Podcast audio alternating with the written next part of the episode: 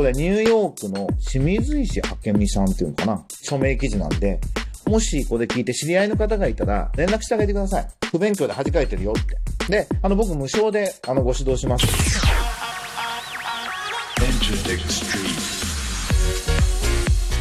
エンターテックストリート。音楽プロデューサー。そしてエンターテックエヴァンジェリストの山口のりかずです。えーこのポッドキャストは、ラジオトークのアプリから Spotify、Apple Music などにも配信しています。あなたが聞いているサービスでブックマークをお願いします。今とこれからのエンターテインメントテクノロジーのホットトピックスについて一緒に考えていくこのプログラム。短い時間ですが、どうぞお付き合いください。改めまして、山口のりかずです。エンターテック分野で起業家育成と新規事業開発を行うスタートアップスタジオ、スタジオエントルの代表を務めてます。えー、元々の出自は音楽業界で作曲家の育成やニューミドルマンコミュニティというビジネス研究会も行ってます。僕の活動は、あの、まぐまぐのメールマガジンやノートを見ていただくとわかると思います。そちらもチェックしてください。今日はね、ニュース結構多いんですよ。いつも絞って2つをベースにやってるんですけど、今日は4つ、5つぐらいちょっと、バババッとやりたいと思います。まず、アップル、アップストアの手数料半減へ、年商100万ドル未満の開発者は15%にと。これも最大のビッグニュースですね。なんかこれ読んでやったーって思う自分がこう、アップルに踊らされてるなという感じでちょっと悔しいんですが、決済手数料込み15%だとすると、まあ適正かもしれないですよね。あの i モードってもう知らない人もいるかなあのドコモが i モードっていうサービスをガラケー時代にやってた時の手数料が8%だったんですね。これ本当安かったと思うんですけど、ただまあドコモはね、通信料金っていう別収入もあったわけで、このアップストアっていうエコシステムを作った、ジョブズが作ったアップルの価値を考えると、うん、15%って言われると、なんかちょっと高いって言いづらいなって正直思いました。で、あと100万ドル未満っていう設定もどういう感じなんですかね。あの、今戦ってるエピックゲームズとか、 Spotify っていうのはこれにはもちろん含まれないんでしょうから、分断作戦をして、大手とは戦うつもりなのか、逆にこういう線引きをした上で、大口のユーザーは個別交渉にして、逆にもっと割引したりとか、そういうコントロールができるようにしてるのか、ちょっと探したんですけど、なんか英語も含めて、アップルの意図とか戦略についての分析の記事がわかんなかったので、これどういう思惑なのか知りたいなと思ってます。なんか情報がある人は教えてください。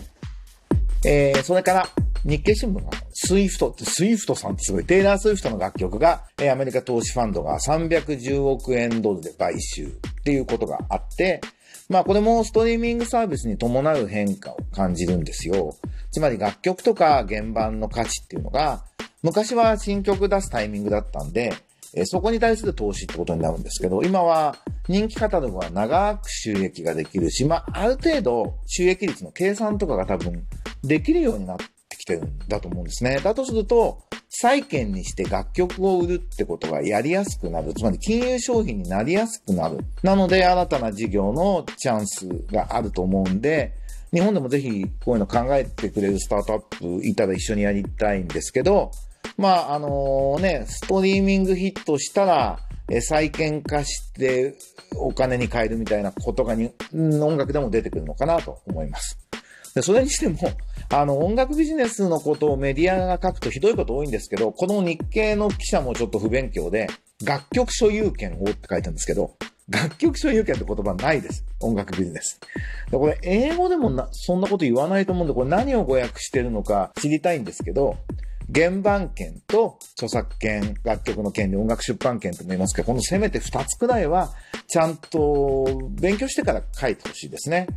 これニューヨークの清水石明美さんっていうのかな署名記事なんで、もしこれ聞いて知り合いの方がいたら連絡してあげてください。不勉強で恥かいてるよって。で、あの僕無償であのご指導します。多分ね、2、30分勉強すれば、このぐらいの記事を書けるぐらいの知識はすぐ身につくので、あのメディアの方も音楽ビジネス書くときは、ちゃんと勉強するっていうふうにしてほしいなと、改めて思いました。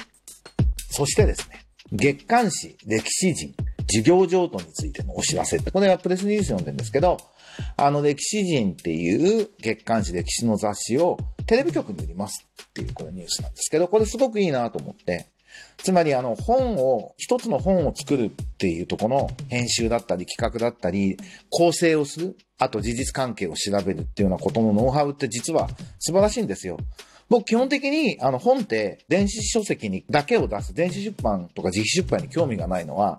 編集者と一緒に本作んねえんだったらブログでいいじゃんと思ってるからなんですね。僕にとって本を書くってことは、編集者と一緒に何かものを、作品を作って、それを世の中に投げかけるっていうことなんで、あの、編集者が持っているとか出版社のスキルって実は全然すごく価値は落ちてないんですよね。その出版の本を印刷して本屋さんに送って、その間に取り次ぎがいてっていうモデルはもうビジネスモデルとして完全に賞味期限切れにはなってるんですけど、編集者の価値っていうのは全然落ちてないと思うんですよ。だからこういうふうに、特にね、歴史人みたいなもう明確なノウハウがあるものを異業種に事業ごと売却して、あのビジネススキーム変えて生かすみたいなことっていうのは、とてもいいことだなというふうに思うんで、なんかこういうあり方って、で、コミュニティ、歴史好きのコミュニティを作っていくとか、マネタイズの方法を他に考えていくとか、まあ多分番組に活かすとか、番組とメディア複合コンテンツにしてやっていくみたいなことを考えてるでしょうけど、こういうのもすごくいいなと思いました。今週は気になるニュースが多くて、あと2つちょっと紹介したいニュースがあります。えー、どちらもテッククランチからなんですけど、Spotify がループ再生されるアートワーク、キャンバスのマーケットプレイスを開放って書いてあって、サウンドベターっていう2019年に買収した会社をベースに、アーティスト向けに、あの、ループ再生する短いビジュアルで販売できるテクノロジーのサービスを作る。だからな、なんですかね、インスタのストーリーみたいなものをアーティストが自分の商品にできるみたいな、これイメージなんだと思うんですけど、こういうのすごい大事だと思うんですよね。あの、ストリーミングサービスっていうのがもうエコシステムの幹に、音楽の幹になってるわけじゃないですか。だからそれをベースに、それをある種インフラとして使って、それを活かした派生的なサービスってすごく可能性があると思ってます。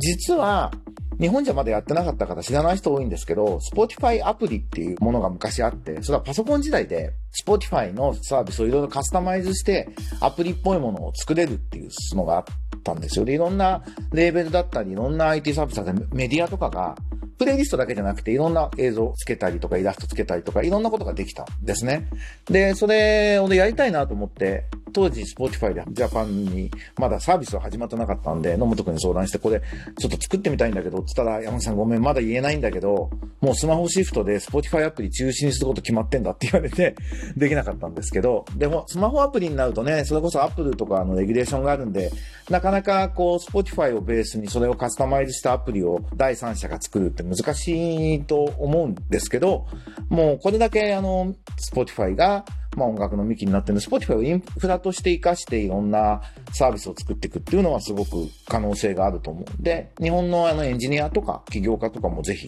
考えてみてほしいなと。このキャンバスちょっとチェックしてみたいなと思いました。そして、えー、最後のニュースは、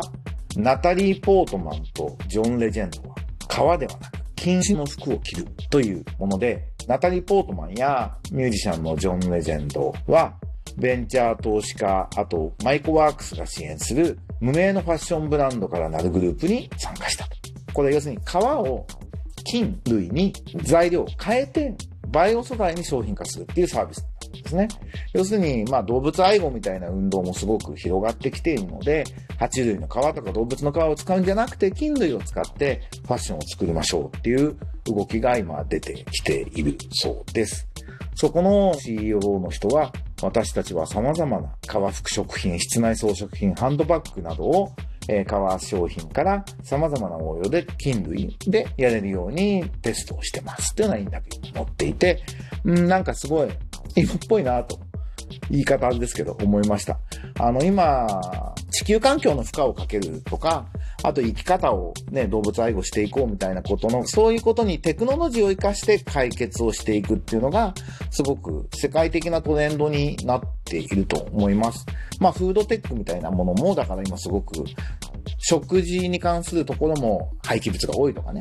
健康どうなんだみたいなことに対して対応策を考えようってスタートアップもすごい広がってるんですけれど、まあそういうのとも通じるような、なんか今のスタートアップのなんかトレンドだなと。で、そういうところに、こう、ある種の思想性のある著名人、アーティストだったりが関わっていくっていうやり方って、すごく可能性を感じる、エンターテックエヴァンジェリスト的には興味があるというか、エンターテックのスタートアップを出していくという立場で言うと、すごくチェックをしたいなと。そんな風に思いました。